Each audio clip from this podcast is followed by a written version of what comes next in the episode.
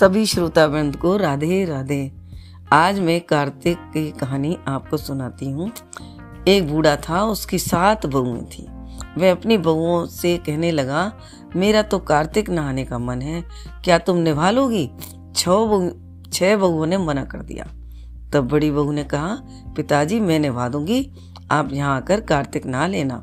बूढ़ा हर रोज सुबह उठकर नदी पर जाकर नहाता और धोती उसके आंगन में सुखा देता। जैसे धोती में से पानी गिरता वैसे वैसे आंगन में हीरे मोती गिरते। यह देखकर 6 बहुएं कहने लगी, पिताजी आप हमारे यहाँ नहा लेना।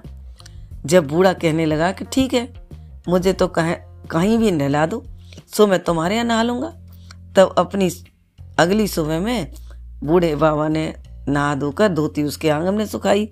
वहाँ हीरा मोती नहीं गिरे।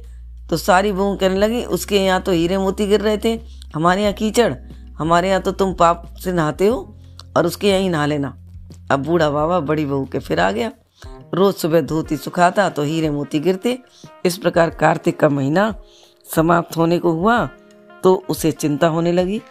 तब बहू बोली, पिताजी क्या चिंता कर रहे हो, अब किस बात की चिंता हो रही? बहू बोला, बहू मेरा कार्तिक महीना समाप्त होने को आया और मेरा मन करता है कि मैं एक दिन सब परिवार को खाने पर बुलाऊं।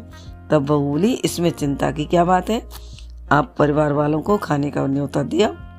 अब बूढ़ा बाबा न्योता देने गया तो 6 बहुओं ने जब बोली कि जब तक वो छोटी बड़ी घर पर रहेगी हम नहीं आएंगे। बूढ़ा बाबा आकर चिंता में बैठ गया।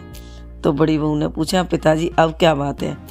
तब बोला कि सब ने ये कहा है कि जब तक तुम यहाँ रहोगी वो नहीं आएंगी। बड़ी बहू बोली, इसमें चिंता की कोई बात नहीं है, मैं 4 रोटी लेकर खेत पर चली जाऊंगी, आप उन्हें न्योता दियो। वे सारी बहुएं आईं, उन्होंने कुछ तो खाना खाया और कुछ खाने में मिट्टी कंकड़ डाल गई। उन्होंने सोचा कि अब आएगी तो परेशान होगी। यहाँ बड़ी बहू खेत में कह रही थी, राम की चिड़िया राम का खेत, खाओ रे चिड़िया भर भर पेट, ससुरे ने घर में जगह दी है और मैंने खेत में। इस प्रकार वे चिड़ियों को बाजरा डालकर घर आ गई। तब बूढ़ा बाबा उदास बैठा मिला। बोली, पिताजी अब क्या हुआ, तो आप उदास कैसे बैठे हो? तब कहने लगा, बेटी तुम्हारी देवरानी जेठानी आई थी, उन्होंने खूब खाया पिया, बचे हुए खाने में मिट्टी कंकड़ डाल गई, तुम्हारे लिए कुछ नहीं बचा। तब बोली, कोई बात नहीं पिताजी, मुझे ही तो खाना है, मैं तो 4 रोटी बनाकर खा लूँगी, बाकी सब ठीक ठाक निपट गया। वे बोले, हाँ बाकी सब ठीक निपट गया, कुछ कम नहीं पड़ा।